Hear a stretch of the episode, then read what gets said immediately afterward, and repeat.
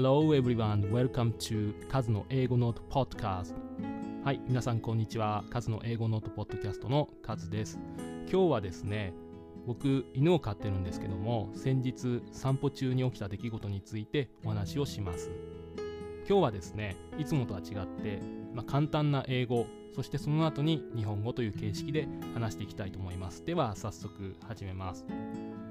I have a pet dog whose name is Loco. 僕はですね、ロコっていう名前の犬を飼っています。He's a Pomeranian and 5 years and 7 months. ポメラニアンで5歳7ヶ月の犬です。I go for a walk with him every weekend. で、毎週末、えっと、僕は散歩してるんですね。まあ、それが楽しみでもあります。During long holidays, I walk him almost every day. で、まあ、この間の例えば、あの冬休みといいますか、あの年末年始の休暇の際とかですね、まあ、長期休暇の間はですね、ほぼ毎日晴れていれば散歩しています。One day, I bumped into a woman walking her pet dog in a park. 先日、年始の時ですね、あの公園で散歩している時にあの、ある女性にばったりと出会いました。Her dog got interested in my dog and was coming up to us. で向こう側の犬が自分の犬に興味を持って近づいてきました Then I found that the owner looked like a woman from an European country でその時にその飼い主の女性がまあきっとヨーロッパかがどこかの国の人だろうなということに気づきましたまあそういう外見でした I thought I would try to speak to her in English, but I didn't use English. 英語で話しかけようと思ったんですけど、まあ、英語使うのはその時はやめました。I believe it is rude to speak English to someone who appears to be from other countries. 他の国の出身に見える人に対して英語で話すってことは僕はちょっと失礼だなと思っています。I had an experience to be told に hao many times when I was in the UK イギリスにいた時に僕はですね何度もですねニーハオと言われることがありました。I remember that I got confused about my feelings. で、まあ、やっぱりそういう時って何とも言えない複雑な気持ちだったのを覚えてます。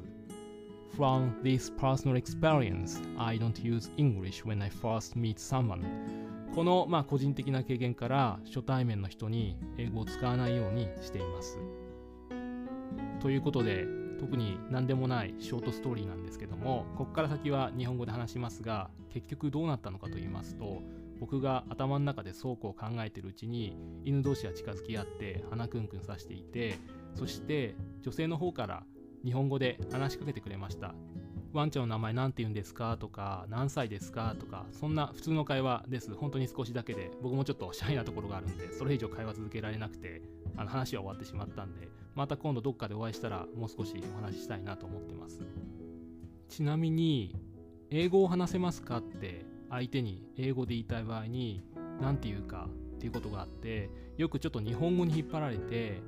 Can you speak English? っていう風に言っちゃいそうなんですけども can を使うと相手の能力を尋ねる失礼な言い方になってしまうのであのちょっと気をつけないといけないです相手に英語を話しますか、まあ、話せますかと聞きたい場合はですね Do you speak English? Do you speak English? ということで Can you ではなくて Do you から始めますちょっと話また脱線しちゃうんですけどもそういえばですね僕韓国旅行34回したことがあって昔韓国を旅行した時に韓国語で話しかけられたことをちょっと思い出しました。あの韓国の繁華街ソウルの繁華街でミョンドンっていう場所があってたまたまショッピングストリートを歩いていた時に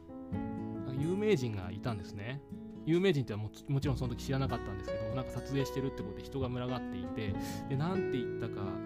GTO GTO じゃないですね。GTO は Great Teacher 鬼塚ですね。すいません。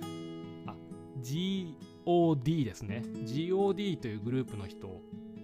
ですね。結構多分古いグループだと思うんですけどもそのグループの一人が撮影をしていたらしくてそれをなんとなく眺めてたんですね。したら突然韓国語で話しかけられました。でまあそういう時もあるかもしれないと思って、まあ、ちょっと韓国語も NHK のテレビ番組で習っていたのでその時のための言葉用意してました。僕は何て返したかっていうとイルボンサラミンでハング語チャルモラよ。このフレーズの意味は日本人なんで韓国語がよくわかりません。なんです。まあ、ちょっと発音めちゃめちゃ下手なんですけどその時相手にちゃんと伝わったみたいで相手が苦笑いして謝っていったので、まあ、これはこれで良かったかなと思ってます。まあ